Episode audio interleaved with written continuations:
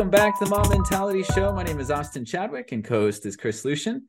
And today uh, we got a fun topic lined up uh, that's rich on the technical and uh, kind of social and organizational level, and has been relevant for Chris and I lately. Uh, so, uh, without further ado, do you mind kicking off uh, Conway's Law, Chris? Yeah. well, so so I think there's two things I really want to talk about: is Conway's Law and the um, the inverse Conway maneuver and we're kind of at a weird spot right now um, where our, our, our teams are doing some something interesting. So I kind of want to just like peel back the curtain a little bit and and talk about um, you know uh, I think it's stemmed off of a lightning talk I recently gave about Conway's law and inverse Conway maneuver and uh, suggestions that I made uh, with our teams. Um, and so, you know, maybe I'll, I'll start with Con- Conway's law. Uh, so, you know, it, it states, you know, off of Wikipedia, it states any organization that designs a system uh, will produce a, a de- design whose structure is a copy of the organization's communication structure. So, um, and then there's uh, a great little comic if anybody's seen it. Um, it's from uh, Bonkers World, and it's the org charts of like different organizations. And the funniest, I think, the funniest ones are uh, Oracle, Apple, and Microsoft, where um, Apple is just like one dot in the center. And this was, of course, uh, around from Steve Jobs. And so, and that dot in the center, the org chart was just pointing out to everyone. The dot in the center was pointing out to just every single other person. Um, where Microsoft had, you know, traditional uh, org charts, but then they were all in big circles with guns pointed at each other for like all the different product teams like competing. And then Oracle had, uh, you know their whole legal team was enormous and their engineering team was tiny and uh, you know kind of indicating that they might be suing everybody. Um, and so uh, I, I, just uh, you know and then they, they, had like facebook and amazon in there and things um, google. Uh, so it was, it was a really funny comic but um, you know you can kind of see uh, it's funny because you know people can extract some truth out of out of that. Um, so you know this idea that you know if you have like this you know one big co-located team that does everything together and meets on everything uh, you're probably going to make you're, you're probably going to create a, a, large monolithic project. Um, and you know but if you have like a decentralized decoupled team uh, that ra- rarely you know even that operates in different time zones then you might have a lot of microservices that that talk to each other over apis and things like that. So um, you know that kind of uh, you know became evident and i guess there's another piece of it that i talk about which is um, the cost of communication between groups of people. So um, if you if you have one person talk to another then there's just one edge between them. Um, if you have four people talking to each other then uh, there's six edges because everybody has to understand everybody else's you know situation um, and then as, as, you grow it like grows i guess geometrically right? Um, or correct me if i'm wrong in the comments. Uh, and the uh, um, that that growth of communication cost uh, I, I, think leads to like long stand-ups for example. And so um, you know a mob typically won't really have stand-ups and they'll produce software at a good clip. Um, and if you if you start creating a monolith then you might have multiple mobs start doing stand-ups together to kind of synchronize. Um, and I've, I've seen it go off and on uh, over and over again in the past where we're like oh yeah these stand-ups are extremely expensive. And then like there's a lack of communication or something that happens and, and causes problems. And so so then uh, if you add a third mob or a fourth mob then all of a sudden you're trying to get like 64 communication edges. You're, you're trying to have everybody understand everything and uh, to maintain a monolith. And so uh, that kind of led me to well you know there's probably a situation where we need to do an inverse conway maneuver. And um, the inverse conway maneuver is this idea that you reorganize the team uh, the communication patterns of the team to mimic the architecture you'd like to see. Um, and so if we value small teams then organizing in such a way where certain groups of people don't talk to each other except for you know uh, defining apis then you will uh, you will then largely affect and impact the architecture of the system. Um, with the you know and an inverse conway maneuver you might imply that um, you also want the coupling to be very strictly decoupled so that a, a new separate unit can deploy on their own. So they have their own pipelines and things like that. So um, that's kind of the lead up. And so I don't know, Austin, if you wanted to chime in at all on on any of that, or maybe uh, if you have any uh, comments on the lightning talk I've given. yeah, yeah, yeah, and um, yeah, I have a couple thoughts, um, and that is one uh one clarification question uh before I share the other thing, which was so the the joke what, what was it the bonkers world yeah. uh, diagram. So yeah, we'll we'll put that in the show notes. But the different diagrams, I think the idea was that the stereotypical understanding of the organization, if you looked at their code, that's how their code would be structured, right? Like yes, yeah. So like the Apple example, one thing controlling everything, you know what I mean? Uh, or Oracle, it was uh, there'd be a huge amount of legal code, yeah, uh, ensuring their licenses weren't violated or something. Okay, yeah. Gotcha, gotcha. Okay. And, and, the Microsoft example, I think, um, you know, back in the '90s and previous, there was kind of an understanding that, you know, Microsoft Word had a, a, a gun uh, pointed at Excel, and Excel had a gun pointed at Microsoft, and or uh, Word, and and like everything, there was like little harmony. Everybody was competing with each other financially and stuff. Um, I, am sure that things have gotten better at Microsoft since then, but uh, it was it was a joke about the like historic organization. But right, uh, I, I see that comic linked often in in relation to Conway's Law. Nice, nice, yeah, yeah, yeah. And uh, another tie-in I had was uh, serendipitously I had been uh, uh, reading Fowler's article, which we'll post in the sh- uh, show notes about Conway's Law and the inverse Conway Law maneuver. And I've been posting on it uh, for Under Mob Mentality and on LinkedIn for a while, and it's been interesting getting uh, comments back. And um, I one one person uh, responded back saying that uh, they thought the key the key thing there there's there's often misunderstandings with Conway's Law, and that all you need to do is just like manipulate the org chart or something like that and then magically the design will pop out that way or something uh, but someone pointed out a key thing that is communication actually has to change right yes. you can't just you know magically make location or org chart stuff change it's it's uh kind of referencing back to the original quote quote from melvin conway uh, it will design a structure a copy of the organization's communication structure, not just structure, right? Yep. yeah uh anything jumps out to you from that uh no yeah absolutely. So so this is we're leaning in heavily into that. So um yeah. i think that stand-up meetings between mobs i think is is in my mind has become kind of a, a big anti-pattern. Um and that's because a, a mob uh, should kind of be an independent unit that can iterate as fast as they want. And i think what i noticed is that mobs with stand-ups generally need stand-ups because their pipelines can block each other. And so sharing about where they are and and what they're doing um i, I think uh is, is kind of a side effect of that right? And so the inverse conway maneuver in that scenario is to say we will no longer have these people in this stand-up. And and by extension they must be able to deploy independently of the group that's still having the stand up if you're just trying to like carve out a smaller piece right? So um, say that you have 12 to 16 people on, on on a single product and they're working together and that product is getting you know big and and the pipelines are blocking each other and there's systematic problems because communication cost is high. Um, what I see one is that the stand up length is the fun uh, the, is the function of the number of people there. Uh, so you get these really long stand ups, and um, and also that you, you, generally can separate out applications in in, in such a way that um, you know combinations of libraries or deployment patterns uh, can can basically not block each other. And so so to take a team of uh, of 16 and say we're going to just take four people out, make a mob, and that team is going to communicate with the other team only in the need for uh, of APIs. And so there'll be a, a communication just on the API level. Then those teams will talk to each other when needed, and the team doing the stand-ups might report in their stand-up that they've made an API so that this other team can communicate with it. But now you've said we are no longer having these four people try to understand what these 12 people are doing.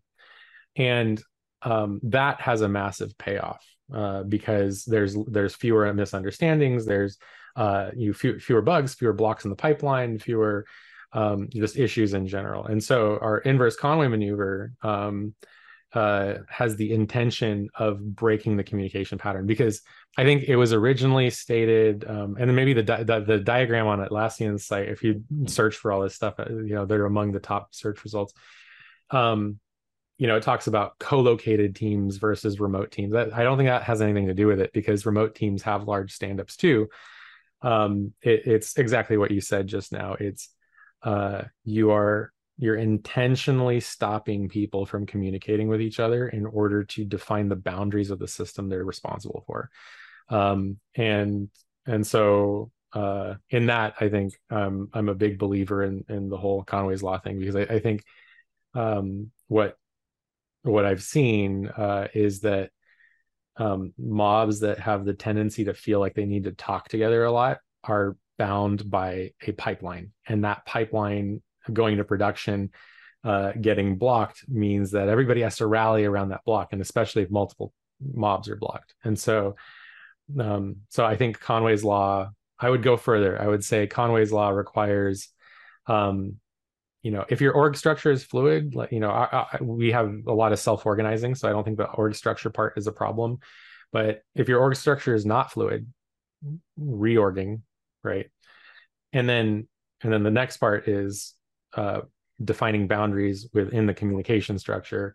And then finally, uh, I would say having separate deployment pipelines, paths to production. Your, your production cannot get blocked by, otherwise, the team will retrospect. And I think the tendency is in order to not block the pipeline, they're either going to do the inverse Conway maneuver, or what I've seen more often happen is they'll say, we need to start having a stand up now because our stand, you know, we're we need to communicate around this so that we don't get in each other's way anymore. Um, so, so I think our tendency is to more tightly couple uh, generally, um, and I, I, think that the inverse Conway maneuver is saying no, we are going to intentionally decouple so that we offer independence and remove, um, you know, remove blocks. Uh, so, you know, org structure, communication, and uh, coupling of of de- delivery delivery coupling is that, that that would be yeah the the three the key three to the inverse conway maneuver in my mind yeah yeah and it, it kind of brings to mind uh um kind of the network graph of the the the facet of it that you're talking about right yeah. so if 12 people need to keep in sync right that means i'm keeping in sync with you and i'm keeping in sync with this person this person keeping in sync with this one and it, and it reminds me of like yeah if you have a stand up where you have that many people uh, the chances of everyone understanding each other is pretty low. Yeah, because, it's almost nothing. yeah, because either you stay quiet because you don't understand and you don't want to interrupt the flow of the meeting to figure out because it's supposed to be a stand up, or you do understand and you become that guy. Yeah, it's easy for me to become who starts dominating the whole meeting, trying to understand what's happening, and then it's you got a two hour stand up, right? Yep. Um, where if it's you know three or four people you know you can everyone can voice their concerns and you can get to you know understanding pretty quickly um yeah. and so yeah, yeah yeah so i think yeah it's kind of communication is key there and it can be too big or too small so uh, i was reading over the comments and i'll post links to the yeah thank you all community for responding to these posts uh, yeah. it gave us rich conversation topics for this episode but they are also talking about it going bad in the wrong way and i think it all ties back to lean flow um, so what you were talking about was decreasing communication because you have too many people or network nodes trying to be in sync, right? And so that introduces a lot of waiting. And I, I definitely saw that before. I was on a team once where uh, we coupled ourselves to an external team, which basically meant we were always waiting for that external team, no matter what. Yep. Actually, a few examples come to mind. but uh, doing exactly what you did is where we met once we met long enough to figure out here's our API, here's here's you know here's where we're going to talk, and then we both deploy independently, and then boom, lean flow just like took off. Um, You know, we could deploy at will, um, and we were no longer waiting, and uh, so that, that that's fantastic. But there's also the inverse side of it, um, and actually Fowler kind of opened his article talking about it that way, which is where people are too isolated. So yeah. if you go back to traditional uh, development where you're in isolation, you're only touching one part of the stack, Um, then you have a, a, a, different kind of Conway problem, yeah, where uh, you need help from others, but it's so slow to get help from others, right? And just meeting up to talk about an API is not going to be enough yeah. to make it happen. So the way to increase flow in that case is actually to um, make an autonomous team where everyone who is needed is there, right? Yeah. And then so that's that's the like, so so yeah, yeah. I, I guess I should qualify all of that with yeah that team should be able to deliver the full stack. Yes, and um, you know, so so again, being independent in terms of pipeline, the type you know they can go from code to production. Um, you know, ideally with as few humans involved in between as possible, and um, and yeah and then those production systems can talk to each other over apis that exist um, and then I, I, think another piece piece of it is that like i think it's generally accepted that the two pizza team thing you know anywhere from like uh you know four to nine people is is probably going to be the the like sweet spot for a size uh, uh of, of contributors and um and you know and, and like we work in IoT and in IoT it's it's pretty interesting because you can even define APIs across um, uh, technology boundaries such as like firmware and hardware versus like cloud computing. And so um, you know I think as long as you can define those APIs and then the, the iteration cycles can be independent and um, and work in conjunction with each other, you can get some really good lean flow going. And um, the, the times of dissonance is when those teams either grow too big or uh, like you said the you become dependent on another team for delivery and and so and, and, and in reality it's just be able to deliver production to production um while maintaining the communication costs to be low. And so i think a stand up with eight people in it where they've split up into two mobs totally acceptable. I, I think that that that's going to be fine and I've, I've seen that work well. Um, but when you get like 12 people plus then uh, you you get these really weird pain points. Um, one mob doesn't care what the other two mobs are doing and and uh, at the same time everybody trying to synchronize their information around it. And they introduce you know um, a, a, lot of systems and rules to try and keep everything in sync. And so uh, you know i'm i'm bought into the conway's law. I'm bought into the two pizza team. I'm bought into the the you know a, a small autonomous teams so. Nice nice. And uh yeah i think uh influential to both of us because i got the link from you was uh, dave farley's video on uh, uh yep. autonomous team. so yeah we'll, we'll put that in the show notes as well and i think uh i like what fowler says here in that uh, it's useful tool, the inverse Conway maneuver, but it's not all powerful. It's not going to be instant. Um, there's going to be need to be coaching along the way to show what that looks like. Um, you know, depending if you're increasing or decreasing communication, right? And so, yeah, you can imagine who's used to working only in one part of the stack and you know, complete isolation to, hey, now you're on an autonomous team. You know, uh, that won't just work magically without some coaching at the the team level and things like that. Um, yeah and uh, yeah and another thing too is i really like uh, you know the law exists um, and so you can seek out justification we didn't really cover for, uh, that here but take on the hypothesis that conway's law exists so there are three choices you can either ignore it accept it so you don't you don't really do anything and necessarily a part of it or you can start doing the inverse conway's maneuver right and so um, ignoring it is troublesome if it's true because um, you'll likely be feeling system effects from it and not knowing why. um, and so to be cognizant, it seems good where you can accept it and uh, you can at least have it in mind to not intentionally design systems that clash with it. Or you can go on the offensive and do what Chris was saying and start changing the communication patterns or encouraging it uh, if, if you don't want to edict it, so to speak. But uh, yeah. yeah, yeah. Any closing thoughts on this one, Chris? Yeah, no, uh, it, it's it's it's been an interesting thing, um, and you know, I think this is, I think we've we've self-organized around an inverse Conway maneuver before, but I think um, this might be the first time where we're saying we need an inverse Conway maneuver, and it's going to be a positive impact on our architecture. And so um, I, I, I, like talking about it because uh, I, I, think it, it's um, created a lot of good change. Uh, and so I, and I, assume that we're uh, essentially up on time. So I'll uh, ask all of our uh, um, viewers and listeners if you know someone who uh, maybe could use an inverse Conway maneuver, or maybe things have their team has gotten too big or their team has gotten too small and, and they're dependent, then maybe share this episode with them. Uh, you know, be sure to like, subscribe, comment, and share. And uh, yeah, we'll uh, we'll see you all next time. Thanks for watching and listening. Bye, see everybody. everybody.